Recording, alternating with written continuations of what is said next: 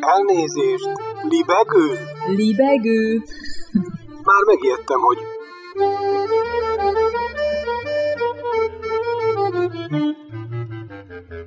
Üdvözlöm Önöket! Ez itt a Libegő újabb szellemröptető műsora. Balázs Attila vagyok, kívánok jó szórakozást!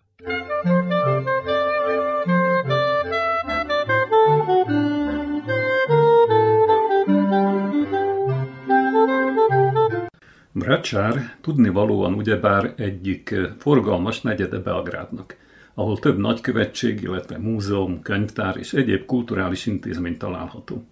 Egyik eredet története szerint élt valaha rég, amikor még az egész vidéket erdőmező borította, egy bősz kartforgató vitéz, aki háborúból háborúba vándorolt.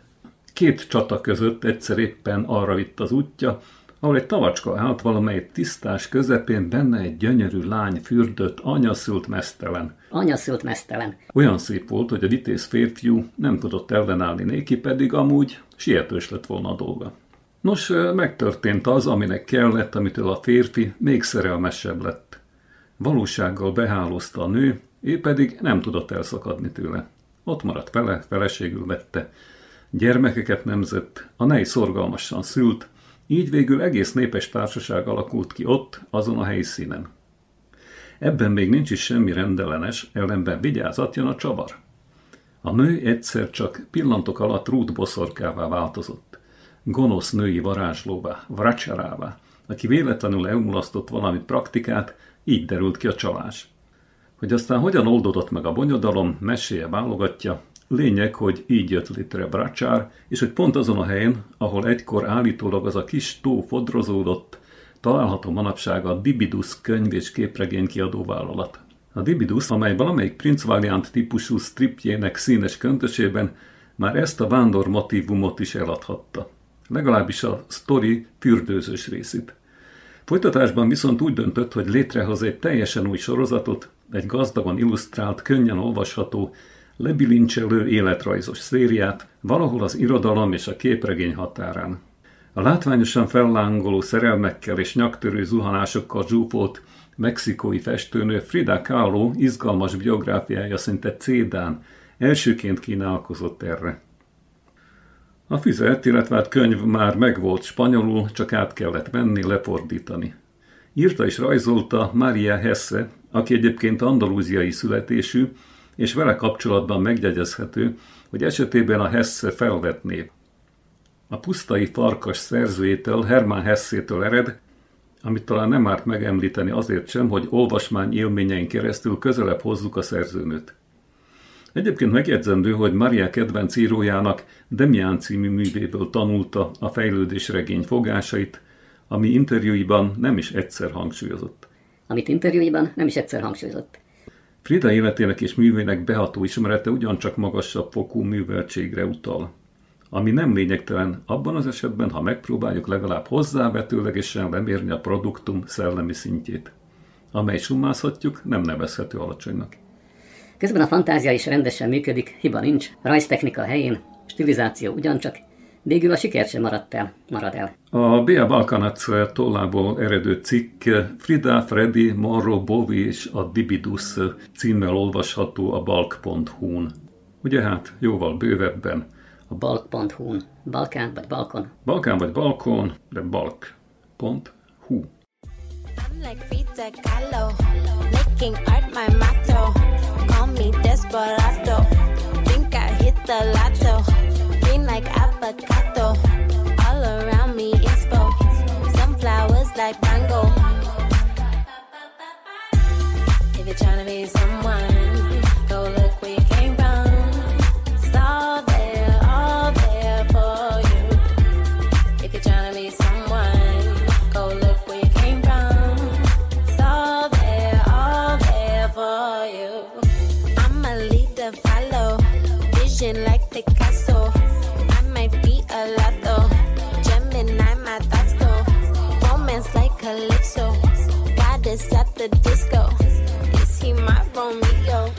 Let's just see how it goes. I'm like Frida Kahlo, amused with the view.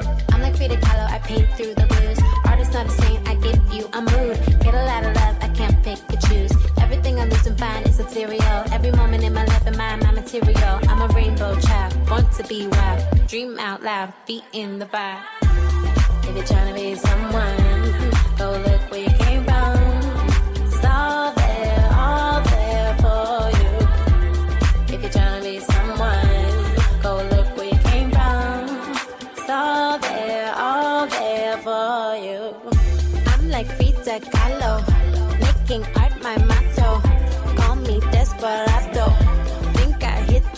The lotto. Green like avocado. All around me inspo. Sunflowers like mango.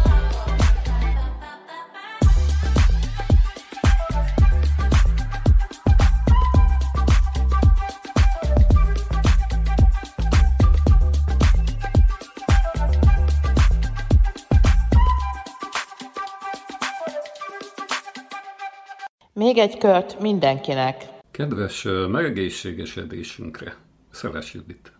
Thomas Winterberg, Dán rendező nevével először a 90-es évek közepén végén találkoztam Debreceni Egyetem filmklubjában. Az 1995-ben indult Dogma csoport filmjeit mutatták be, emlékszem, az egyetem auditorium maximumában. A fapadok szörnyen kényelmetlenek voltak, de a filmek és az utánuk kialakuló viták annál izgalmasabbak. A Dán Dogma csoport alapító tagjai Lars von Trier és Thomas Winterberg, hozzájuk csatlakozott később Christian Levring és Sören Krag Jakobsen. A Dogma 95 manifestóban az első két rendező meghatározta filmkészítésük alapelveit, ezek elsősorban a hagyományos filmes értékek, a történetet, a színészi munkát, a témaválasztást hangsúlyozták. A mozgalom meghatározó hatást váltott ki a Dán filmművészetben, és nemzetközi elismeréseket is szerzett. Gondoljunk csak főként Trier korai filmjeire, mint például a hullámtörés vagy a táncos a sötétben. Ami tény, a négy rendező által alapított filmvallás rendkívül sikeressé vált Dániában. A statisztikák szerint a skandináv film történetében soha annyian nem mentek el egy Dán filmet megnézni, mint az 1995-öt követő években. Az 5 millió lakosú országban közel 1 millióan látták a születésnapot. A születésnap az első dogma film Thomas Winterberg alkotása. A családon belüli abúzus mutatja be egy tehetősebb Dán családnál. Az ünneplésnek induló családi összejövetelen sorra kibuknak a rettenetes apa tettei. A film eredeti címe Festen, ami annyit tesz magyarul, az ünnep. Későbbi filmalkotásában, a vadászatban, Jakten, Winterberg a kiskorúak zaklatását veszi elő. Egy óvóbácsit megvándol egy kislány, és a kollégák, szülők szabályos hajtóvadászatot indítanak az ártatlan pedagógus ellen. Végül teljesen kiközösítik, és egy vadászat során megpróbálják lelőni. 2020-as nagyjáték filmje a Még egy kört mindenkinek. Eredeti címe Druk, ami egyetlen rövidke szóval azt fejezi ki, hogy mértéktelni vászat. A magyar cím az angol Another Round fordítása. Akárcsak a jaktemben, itt is Mats Mikkelsen játsza a főszerepet.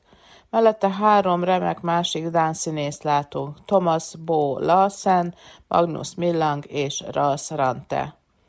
A film alapötletét egy tíz évvel korábban írt Winterberg színdarab szolgálta. Az alaphelyzet az, hogy négy tanár, négy jó barát elhatározza, hogy tudományos alapokra helyezi az ivást. Az elmélet a kísérlet mögött az, hogy az emberek fél ezrelékkel kevesebb alkoholszinten jönnek a világra, vagyis ahhoz, hogy jól funkcionáljunk, fél ezreléknyi alkoholt kell fogyasszunk reggeltől este nyolcig. Ez magában foglalja a munkaidőben való ivást is, vagyis a négy tanár az óráikon is enyhén spicces állapotban oktat. Az eredmény meggyőző, sikeresebbek a munkahelyükön, kiegyensúlyozottabbak a családban, párkapcsolatban, alapvetően vidámabbak és kreatívabbak. A kísérlet azonban tovább is megy. A megemelt alkoholszint és a totál lerészegedés problémák elé állítja a négy barátot. A végső eredménnyel nem dicsekedhetnek túlontúl. Ezért megcáfolni látszik a kísérlet elméleti alapja. A film a tanulók sikeres érettségével zárul, ahol mindenki iszik, remélhetőleg immáron mértékkel. A film sajátságosan Dán, de nem országspecifikus a téma. Nyilván sokat és sokan isznak Dániában is, de a probléma egyetemes. Az erős társadalomkritika a tragikomédiába csomagolva igen szórakoztató és elgondolkodtató. A bizarr groteszk helyzetek sora, a tipikus dán fekete humor végig megfigyelhető az alkotásban. A színészi játék mindenképpen központi szerephez jut, és mind a négy alak jól megformált, igazi figura. Mikkelsen egyik legjobb alkotásai közé tartozik. Sokkal jobb ő a dogma filmekben, mint a hollywoodi mellékszerepekben. A film 2021-ben a legjobb külföldi filmért járó Oscárt nyerte el. Az IMDb-n 7,8 pontot kapott, aki még nem látta, tegye meg. A film már DVD-n is kapható, benne extra anyagként egy interjú a rendezővel Winterberggel és a főszereplővel Mats Mikkelsennel.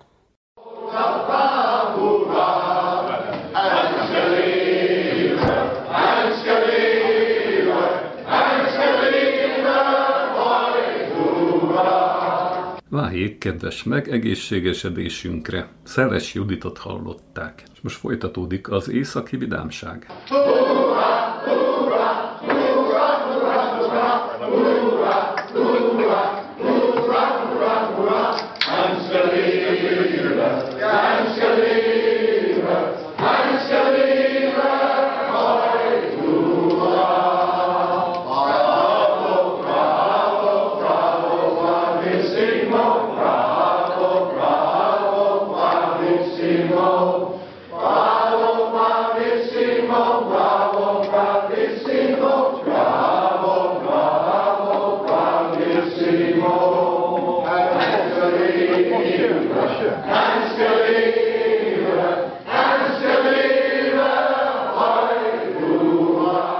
Szezántól Malevicsik című tárlat a Szépművészeti Múzeumban sokkal többre vállalkozik annál, mint hogy egyszerűen megmutassa, milyen szép képeket is festettek ezek az alkotók. A festőben két dolog munkál, a szem és az agy. Írja Kovács Bálint a sokak által szeretett, sokak által gyűlölt HVG-ben. Csak most csak most éppen egy ezen érzelmek felett átnyúló időtállóbb dologról lenne szó. Szóval, Paul Cézanne szavai talán nem tűnnek forradalminak és világmegváltónak, de a Budapesti Szépművészeti Múzeum Szezántól Malevicsik című tárlata után az ember hajlamos már-már akként tekinteni rájuk.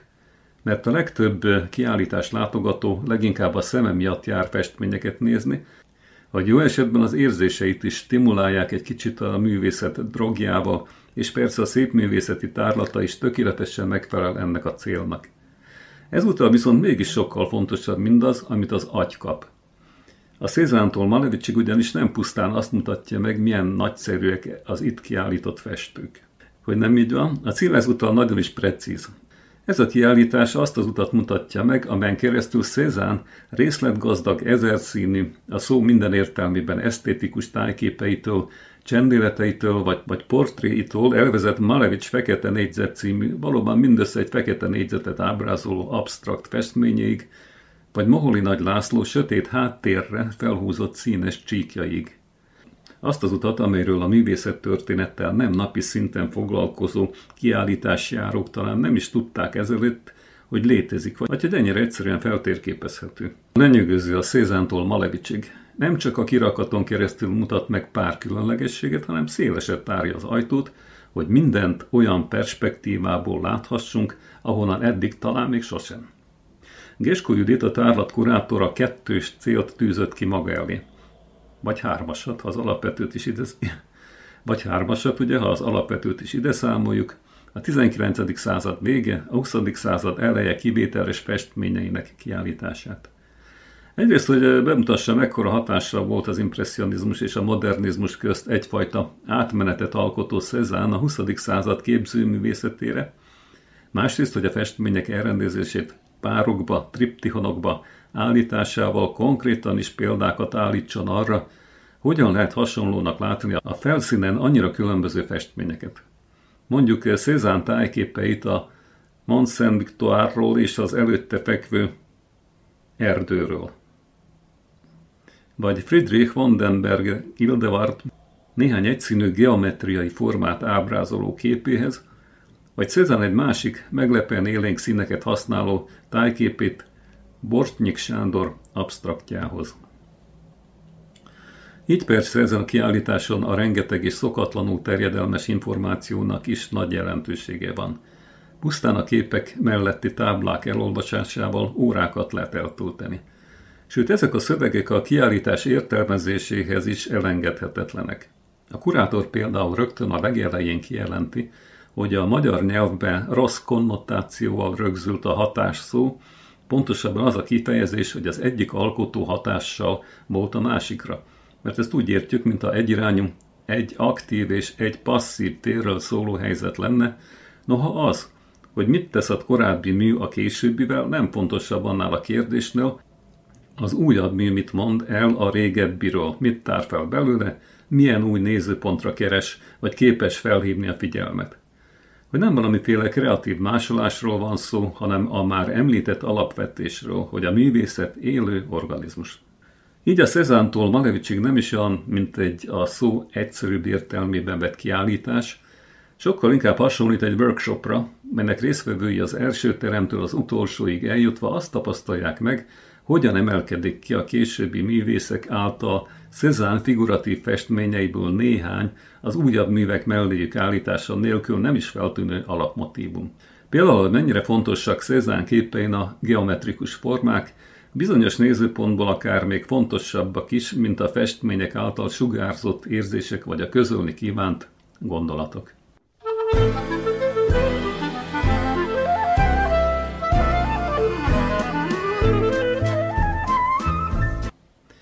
Ahogy a fürdőzőket ábrázoló híres festményeinek kompozíciójában a két szélső alak testtartása ad egyfajta piramis jelleget az egésznek, piramis jelleget, vagy ahogy a széltől tépázott fák törzsének szokatlan görbülete nem csak hangulatában, de geometrikusan is átrendezi a képet.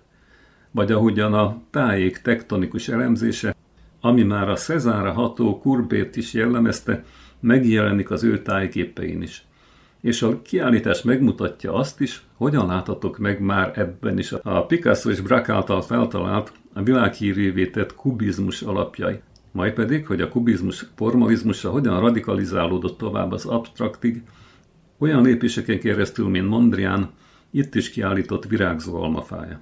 Vagy hogy hogyan él tovább Cezanne az évek során már-már absztrahálódó kifejezés módja a valódi absztraktban – Noha nála azért mindvégig felismerhetőek maradtak mondjuk egy kert fái, bokrai és ösvényei, a kontúrjaik idővel egyre inkább el is mosódtak. Az absztrakt festményekben ilyen szemszögből nézve jobban felismerhetőek a tájképfestészet hagyományai, a végletekig lecsupaszítva is. És fordítva, az is jól kirajzolódik itt, hogyan törhető fel az absztrakt egy-két vonalának formájának rejtélyessége úgy, hogy a résen beláthassunk megé egyenesen ezekre a lehetséges képzett társításokra. Persze, mint a művészetben mindig, ezúttal is lehet ellenvéleményt alkotni, és akár leegyszerűsítésnek nevezni, hogy akkor mondjuk Paul Klee valamelyik absztraktjában ezek szerint mindenképp bele kellene látni egy tájképet.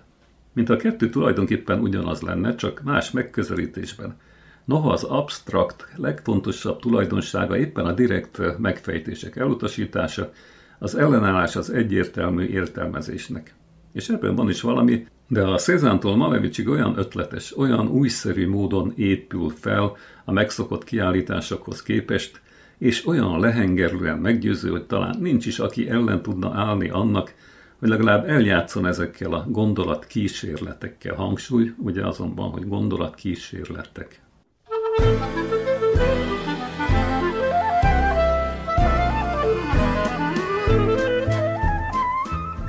Művészettörténeti tanító elemző szándék nélkül, puszta a művészet elméleti játékként is nagyszerű, akár el sem fogadva még azt a gondolatot sem, hogy az egyik tényleg, ha közvetítve, ha közvetve is, de hatott volna másikra. Mondjuk Cézán élettel teli élénkszínű, a festményről szinte kiugró fenyőfája a moholi nagy hidegen konstruktivista formai játékára.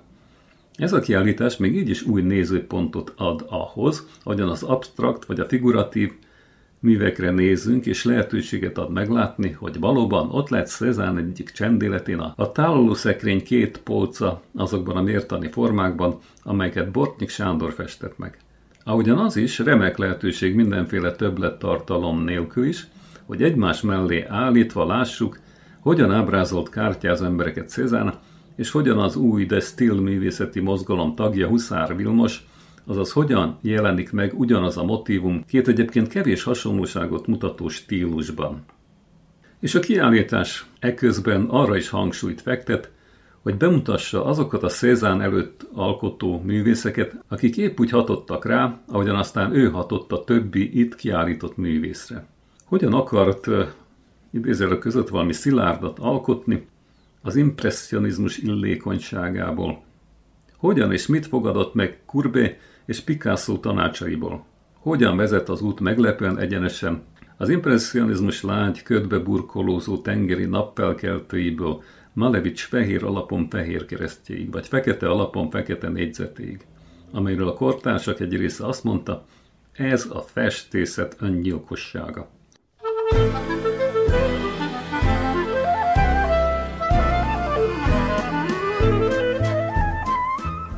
A Szezántól Malevicsig éppen azt bizonyítja be kirobbanó sikerrel, hogy nem. A festészet nem, hogy nem lett öngyilkos, de minden, ami új impulzust ad neki, sosem lehet golyó a fejben, csak is friss levegő a tüdőben. Így hát Kovács Bálint a szépművészeti Szezántól Malevicsik kiállításáról.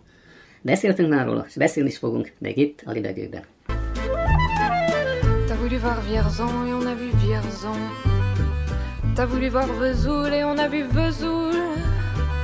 T'as voulu voir Honfleur et on a vu Honfleur. T'as voulu voir Hambourg et on a vu Hambourg. J'ai voulu voir Anvers, on a revu Hambourg. J'ai voulu voir ta sœur et on a vu ta mère, comme toujours. T'as pu aimer Vierzon, on a quitté Vierzon.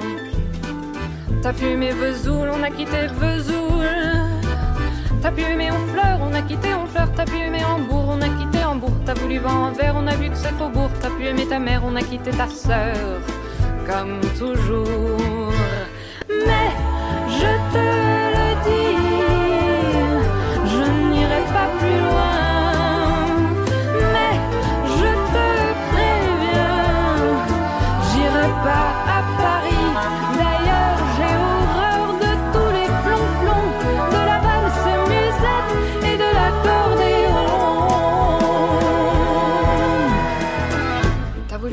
Paris, on a vu Paris. T'as voulu voir Dutron et on a vu Dutron. J'ai voulu voir ta sœur, j'ai vu le Mont Valérien. T'as voulu voir Hortense, elle était dans le Cantal. J'ai voulu voir Byzance et on a vu Pigalle à la gare Saint-Lazare. J'ai vu les fleurs du mal par hasard. T'as pu aimer Paris, on a quitté Paris.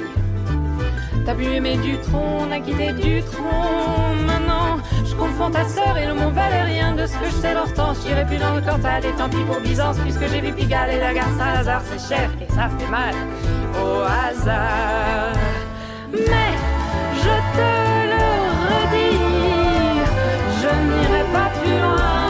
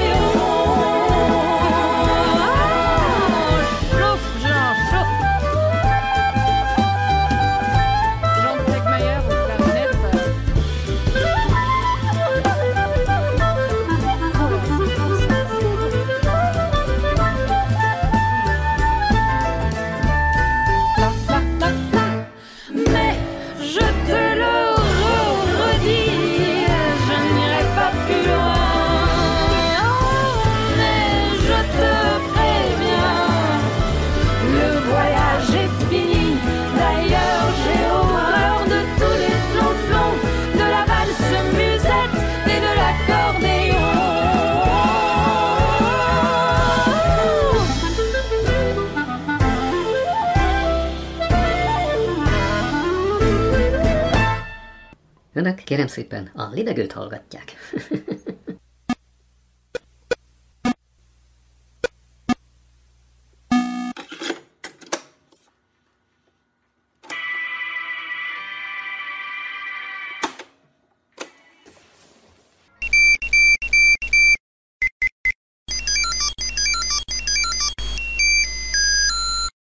Üdvözlöm Önöket! Újfent rádiómozinkban, ahol a trash film fogalmával találkozunk itt és most a Szemétdombon. A trash, azaz a szennyfilm meghatározásával bajban vagyunk, mert mi is a trash film, ugye? Nem műfaj, bár nevezhetjük a műfaj használat sajátos módjának, nevezhetjük annak, ugye sokszínűbb és szerteágazóbb annál, hogy egységes stílusként beszéljünk róla, bár alapelemei, a túlzás és az unalomig redukált elbeszélési sémák együttes használata végül is meghatározza a történetmesélés stílusát.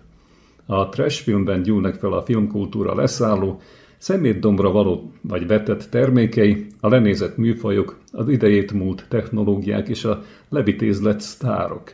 Ezekért a filmekért éppen azért rajonganak sokan, mert annyira rosszak. A trash filmet tehát a közönség felől is körül lehet határolni. Akik nem kérnek a fősodorbeli művészetből és tömegkultúrából, rátalálnak a trashre. Így Kránic Bence és Lichter Péter kalandos filmtörténetükben. És mondják tovább, hogy ízlésük megkülönbözteti a trash fogyasztókat a társadalom többségétől, és rajongói szubkultúrává kovácsolja őket, olyan közösségé, amely a hulladék templománál tartja az Isten tiszteletét, amint ezt Jeffrey Scone médiakutató megfogalmazta.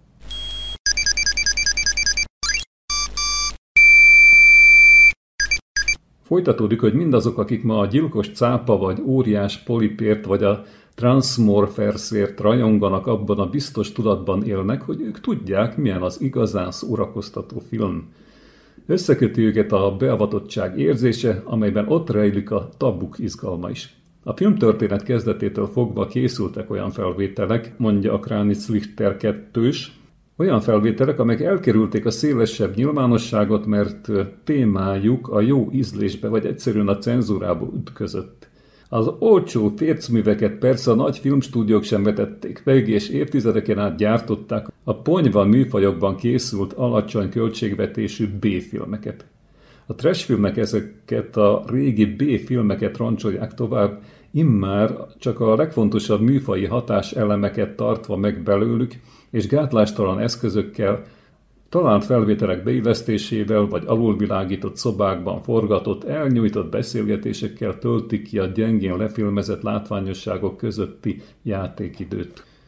A trash ugyanakkor számos alkotónak nyújtott lehetőséget a kibontakozásra. Herschel Gordon Lewis véres horrorfilmjeinek, a véres lakomának, a Color Me Blood Rednek erőszak ábrázolását, vérbőségét a fősodor is legitimálta. Az 50-es években alkotó Ed Woodot pedig éppen azáltal tették a kánon részévé, hogy a világ legrosszabb rendezőjének titulálták. Wood filmjei, a 9-es terv a világűrből és a Glen vagy Glenda ma nagyobb rajongótábort tudhatnak maguk mögött, mint számos mainstream filmsiker, dacára a papírmasé díszleteknek, értelmetlen párbeszédeknek és indokolatlan fordulatoknak. Sőt, a transvestitizmussal való, jó, ezen nem nevetünk együttérését körüljáró Glenn vagy Glenda Wood saját élettényei miatt tőrölmetszett szerzői filmnek is tekinthető. Sőt, a transvestitizmussal való együttélést körüljáró Glenn vagy Glenda Wood saját élettényei miatt tőrölmetszett szerzői filmnek is tekinthető. Woodról másfél évtizeddel a halála után Tim Burton készített életrajzi filmet, egy másik trash film rendező, Tony Wiseau pedig akkor vonult be diadalmasan a fősodorba, mikor a hátrahőköltetően dilettáns melodrámája a The Room forgatásáról készült Oscar díjra jelölt hollywoodi mozi. A címe sokat elárul arról, hogyan sajátítja ki a domináns kultúra a szubkulturális hősöket. Ugye, cím a katasztrófa művész. Itt elkanyarodunk rám. Itt elkanyarodunk Ránisz Bencéktől, a trauma horror irányába ez egy egészen horrorisztikus trash. ultra csúcsszemét. Vidám Apokalipszis címmel írt róla Hans Schifferle, német filmkritikus, filmvilág egyik régebbi számába, abszolút élő módon. Azt mondja, a Troma filmprodukció 20 éve Hollywood árnyékában és árnyékából él. A hollywoodi szeméttárolók kukabúváraként a second-hand kliséket másolja, idézi, és ezeket az abszurditásig fokozva intéz támadást a szerencsétlen jó ízlés ellen.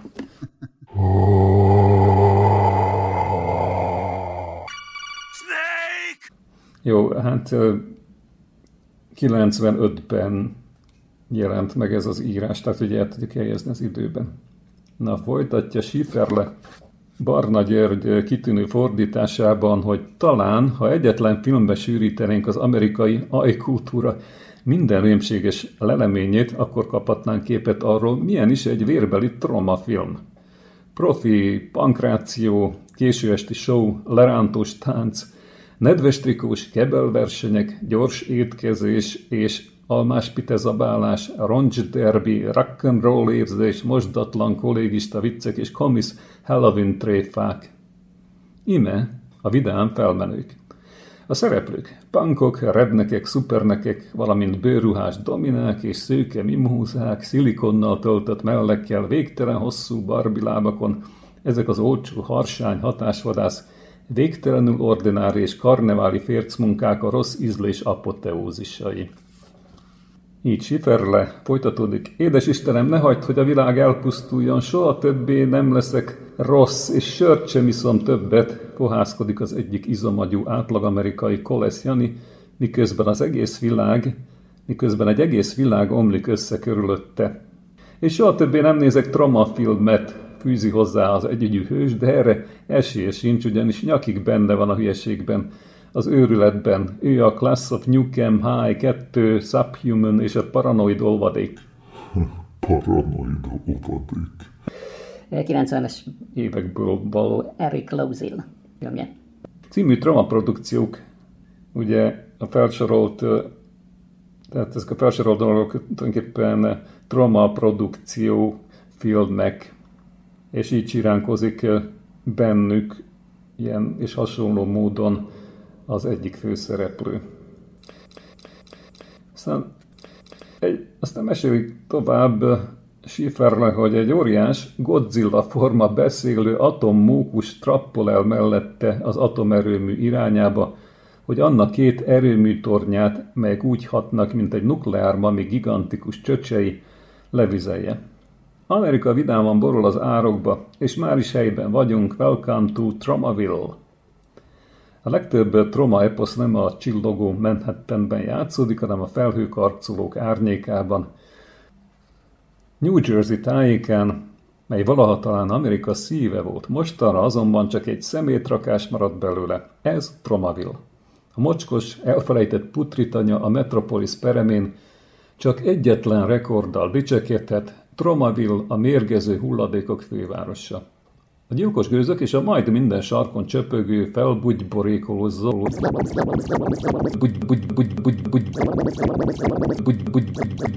Felbugyborékoló zöldes, leimlöttye burjánzások ellenére a város jóvágású fiatalsága nagy gondot fordít a testkultúrára. A helyi fitkó centrumban szorgosan építik testüket, miközben kemény tréfákon törik a fejüket. Hisz lelkük még rohadtak, mérgezöttek, egy szóval nagyon-nagyon romlottak. Egy rakás amerikanizált Max Moritz néhány rossz életű szupipunci kínzással, szadival, valamint gyilkolással ütti el az időt. Legújabb áldozatuk Melvin, egy törékeny Jerry Lewis arcú fiú, a fitness stúdió takarítója. Melvin azon visszamaradt fiúcskák közé tartozik, akik felett egy hatalmaskodó mama uralkodik, aminek folytán soha egy lányt nem tudnak leakasztani. Rokon a Norman Batesnek és Forrest Gumpnak, valamint párja de Palma kerjéből Sissy Spaceknek. Spaceknek. Szinte ő provokálja, hogy kínozzák, mire fiatalja... Spaceknek. Mire fiataljaink bele is hajítják. Mire fiataljaink bele is hajítják egy fortyogó hulladéktartályba. A mérgező szennyező anyag kirabbantja Melvin pubertáskori problémáit. A nyeszlet fiúcska egy kukaszörny és a Superman közötti átmenetté mutál. Ő lesz a toxikus bosszúálló 1985-ben, rendezte Michael Hertz és Samuel Vale. New Jersey első szuperhőse ő, aki felmosórúdjával felfegyverkezve áll, Batman paródiájaként akár egy modern Vitéz János csontot és koponyát törő bosszút. Batman paródiájaként akár egy modern Vitéz János, hát ugye János Vitéz, csontot és koponyát törő bosszút a neveletlen fiúkon és lányokon, ugye bosszút áll, toxikus bosszúálló. Mindenki csak Toxinak hívja, és a szép világtalan lány Claire szívét is elnyeri végül. Toxi, a Supermanné avanzsált senki alaposan helyre rakja a Tromaville erkölcseit. Különösen a film végén, amikor utolsó simításokként kitépje a kövér és korrupt polgár... Bocsánat. kitépje a kövér és korrupt polgármester beleit. A tervezett negyedik rész címe egyébként a toxikus bosszúálló Washingtonba megy. hadjárat a főváros ellen. A New Yorki Troma Incorporated filmgyártó céget 20 évvel ezelőtt alapította a jelen végzett Lloyd Kaufman és Michael Hertz, akik ezen kívül még külföldi filmek és más amerikai független gyártók filmjeinek kölcsönzésével is foglalkoznak.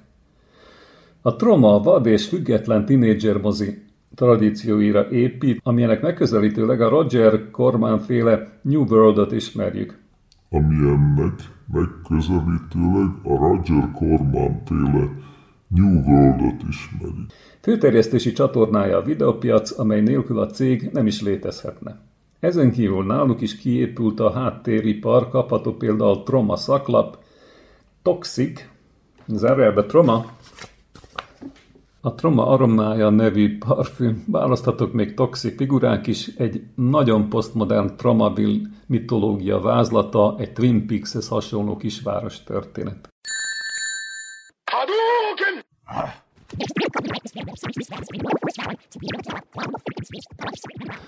A Troma filmek gyökerei a punk kultúrához, az underground képregényhez és a három Stroman féle groteszkekhez vezetnek Lloyd Kaufman, ráadásul nagy Buster Keaton rajongó.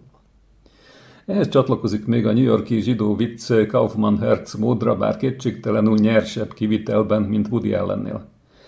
Meg az Abrams Zucker Abrams féle blödli. Airplane, nagy durranás. Ezekre történt az utalás, nagy durranás. Na és a horror. Joel M. Reeds 1978-as Vérszívó szörnyek című filmje, melynek nyers és ironikus off-Broadway jeleneteihez képest, jeleneteihez képest a született gyilkosok békés vasárnapi apáca kivonulásnak látszik. A 80-as évek elején a mozikba csempésztett romainket, a film a szex és erőszak, illetve show business és, és testfeldarabolás bátor kombinációja. Szardu, a filmbéli rendező és törpenévési asszisztense a színpadon és jártukban, keltükben vérig, vérükig kínoznak nőket, semmilyen perverziót ki nem hagynak, tevékenységük felöleli a pszichopátia szexuális teljes palettáját.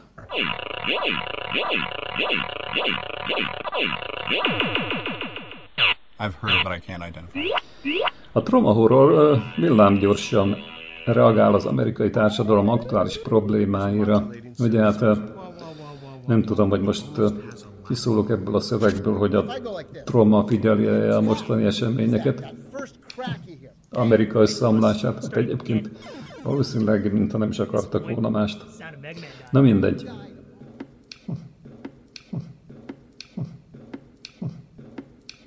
A trauma horror villámgyorsan reagál az amerikai társadalom aktuális problémáira, így folyamatos téma a hajléktalanok helyzete, akik a rossz indulatú koncernek ellen védekeznek és minden eshetőségre felkészülnek. Az egyik Nukem High részben a terhesség megszakításról vitáznak a megszokott komikszerű sokkoló formában. Az egyik lány terhes egy atomfertőzött erőmű alkalmazottól, és mikor a kórházba igyekszik, militáns abortusz ellenzők tartóztatják fel, hogy szándékától eltérítsék. A nagy tumultusban megindul a szülés, egy rettenetes szörnyszülött lát napvilágot, aminek, akinek aztán éppen ezek a tüntetők esnek neki. Borzasztó egyébként. Philip Airford Vegas, a Philip R. Ford Vegas az űrben című felkavaró hatású transvestita, film, transvestita filmje egy tromás témaparti után született. A Clitoris bolygón játszódik, Vegasban, a szórakoztató játékok városában, mely csak nők látogathatnak, ezért a bizonyos problémák felderítése kiküldött asztra, ezért a bizonyos problémák ezért a bizonyos problémák felderítésére kiküldött asztronautáknak nővé kell átalakulniuk. Ennek a hihetetlen mozinak a kulisszái festett kartonokból és egy kozmetika és egy kozmetikai táska tartalmából, ajakrús tornyocskákból és púder púderes tégelyek ház, és púderes tégely házakból állnak. A home movie-ból extravagancia születik, a festett szép többnyire csak egy lépésre van a nagyszerű ízléstelenségtől. Hát ez lenne a dolognak a mondandója. Hadouken!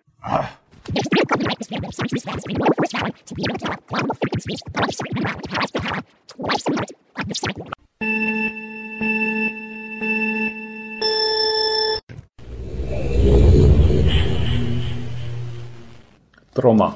A vidám és szomorú apokalipszis egyben. Szörnyű apokalipszis. És akkor még egy. Margot Hope készítette és játsza a főszerepet a, a Femfontaine Killer Bay for the CIA című tromában. Femfontaine egy elejben élő vöröshajú Los Angelesben, ugye Petit Pam, a magányos gyilkos fajtából, a süttyók és süttyónék pusztító réme, de keres is valamit az életben, mégpedig az eltűnt apját. Addig is beír egy pótapával, a rejtés megbízójával, akitől végrehajtási utasításokat kap.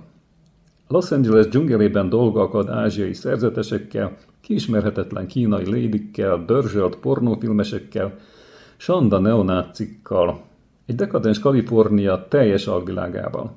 Ennek a kiváló Nikita verziónak a végén Femfontaine ott áll második apjával szemben, aki csábító és senkiházi egy személyben, egy szar. Ezzel az Angyalvárosi mesével, amelyben az egyik legszebb troma filmmel Margot Hope megpróbálja Amerika és a mozi ártatlanságát újra felfedezni. Egy szar.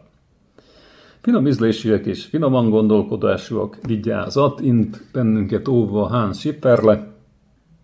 A troma készítők a tömeg eufóriával, de még a tromabilli jó emberekkel szemben is legalább olyan szkeptikusak, mint a polgári tekintélyel szemben – Herz és Kaufmann, akiknek egyik kedvenc rendezője Preston Sturges, filmjei mindig a kivételek, az egyéniségek, a jótárságból kimartak, vagyis a társadalom perifériájára szorultak oldalán a perifériája. A társadalom perifériájára szorultak oldalán állnak. Periféri, féri, fériája, fériája, féri, féri, periféri, fériája, perifériája. Köszönet érte, mondja.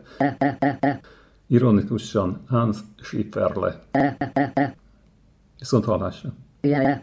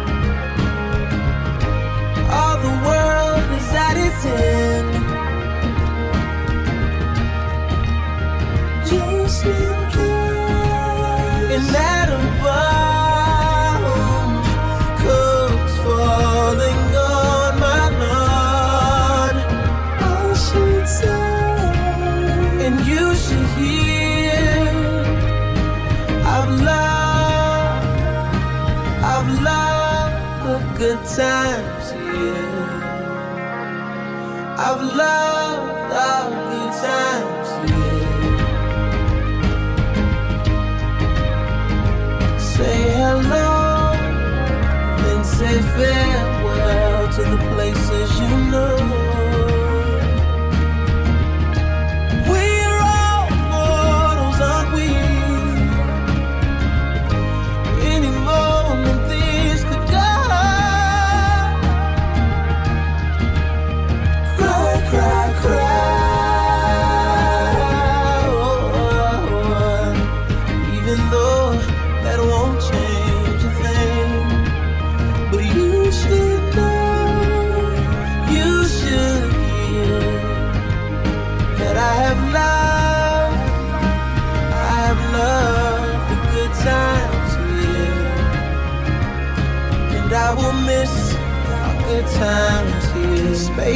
Are lifting off of a dying world.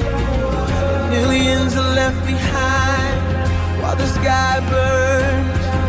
There wasn't room for you and I,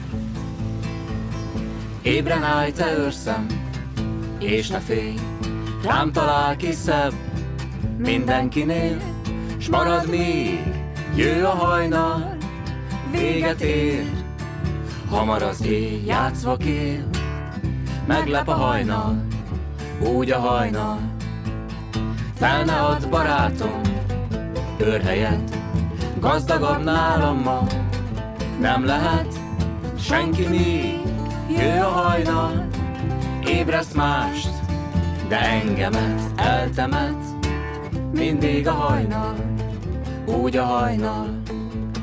Óvd magad toronyban, ó te ő, féltékeny urad, majd megöl, durvábban, mint a hajnal, minden szót, mit szív közül félbetör, kurtán a hajnal,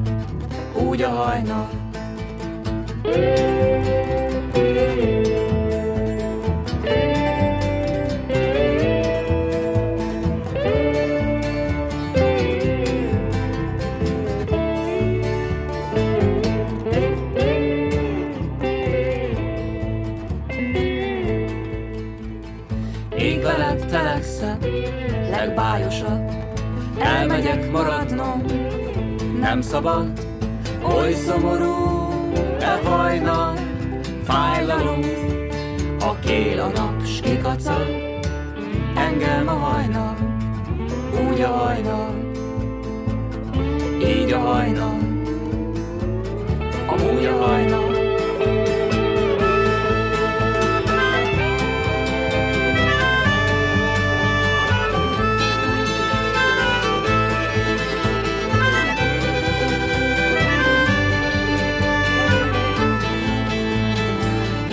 Már több is talán, hogy nap, nap után, minden nap délután eljött az Antoán. Mesélt ilyet, mesélt olyat, mesélt sok csodát, igen, mesélt sok csodát, lódított is talán. Kornélkám, így szólt hozzám az Antoán, jöjj velem, hagyjuk itt most Párizs zaját, jöjj velem, Mesélek megint sok csodát, elmegyünk, és úgy leszünk, mint két jó barát. Kornélkám, így szólt hozzám az Antoán, jöjj velem, hagyjuk itt most Párizs zaját, jöjj velem, mesélek megint sok csodát, elmegyünk, úgy leszünk, mint két jó barát.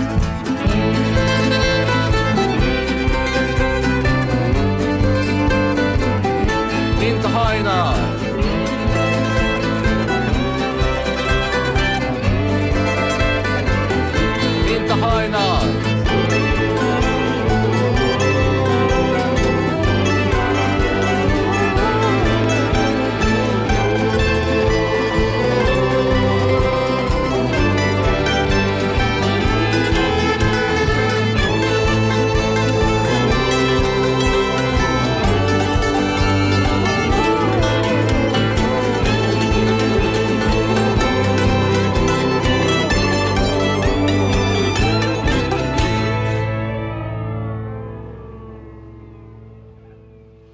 Pap Mátéval, azaz a Resti Kornéllal és a Kortárs Kornyikákkal Pap Mátéval, azaz Resti Kornéllal és a kortárs kornyikák egyikével vége az eheti libegőnek. már nem gondoltuk túlspilázni a szöveget, Búcsút intéző önöknek Balázs Attila, véget állt a libegőnek. illetve hát még Grace Jones integet. Tehát ilyen, tehát ez nem az, mindegy.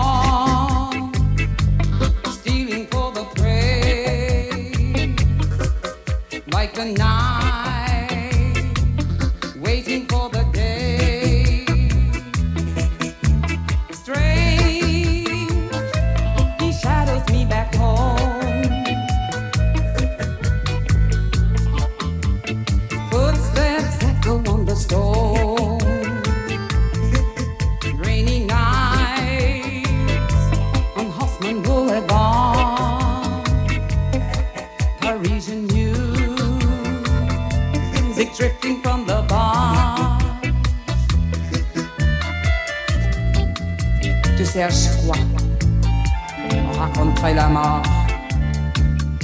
Tu te prends pour qui? Toi aussi, tu détestes la vie.